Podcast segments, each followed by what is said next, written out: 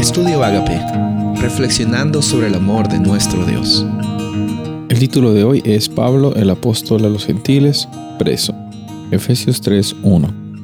Por esta razón, yo, Pablo, prisionero de Cristo Jesús, por el bien de ustedes los gentiles, me arrodillo en oración. Continuamos nuestra jornada en esta carta a los Efesios y encontramos que en este versículo Pablo está mencionando su situación actual, la situación que él estaba experimentando en el presente cuando estaba escribiendo esa carta. Vemos que él estaba en la cárcel, él estaba siendo prisionero aparentemente del yugo romano y en medio de circunstancias así, muchas personas tienden a perder las esperanzas, a sentir incertidumbres y frustraciones, que sí, el propósito muchas veces de las cárceles, de las prisiones, es corregir a las personas en cosas incorrectas que hicieron. Pero en el caso de Pablo, vemos que él estaba en la cárcel no por haber eh, hecho alguna maldad en la sociedad, sino por el simplemente hecho de compartir las buenas noticias de Jesús.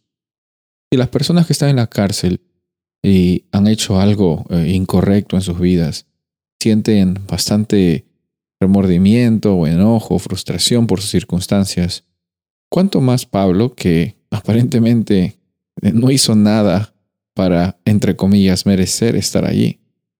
Y eso me hace pensar mucho en circunstancias que yo he pasado en mi vida o que yo estoy seguro que tú también, en las cuales eh, tú sientes que estás pasando por desafíos los cuales, entre comillas, tú no mereces recibirlos, tú no mereces vivirlos, porque sientes que eso no era una consecuencia de las cosas que tú estabas haciendo. Pero encontramos en este contexto que Pablo no está dejando que la cárcel defina su identidad. No está dejando que la cárcel o la prisión eh, por parte de los romanos eh, defina de que él no pueda vivir con esperanza. Y aquí encontramos una lección grande. Nunca se ha tratado de las cosas que tú y yo podemos hacer para encontrar estabilidad en esta vida. Porque no podemos, no podemos comprar nuestro futuro porque no sabemos qué es lo que va a suceder.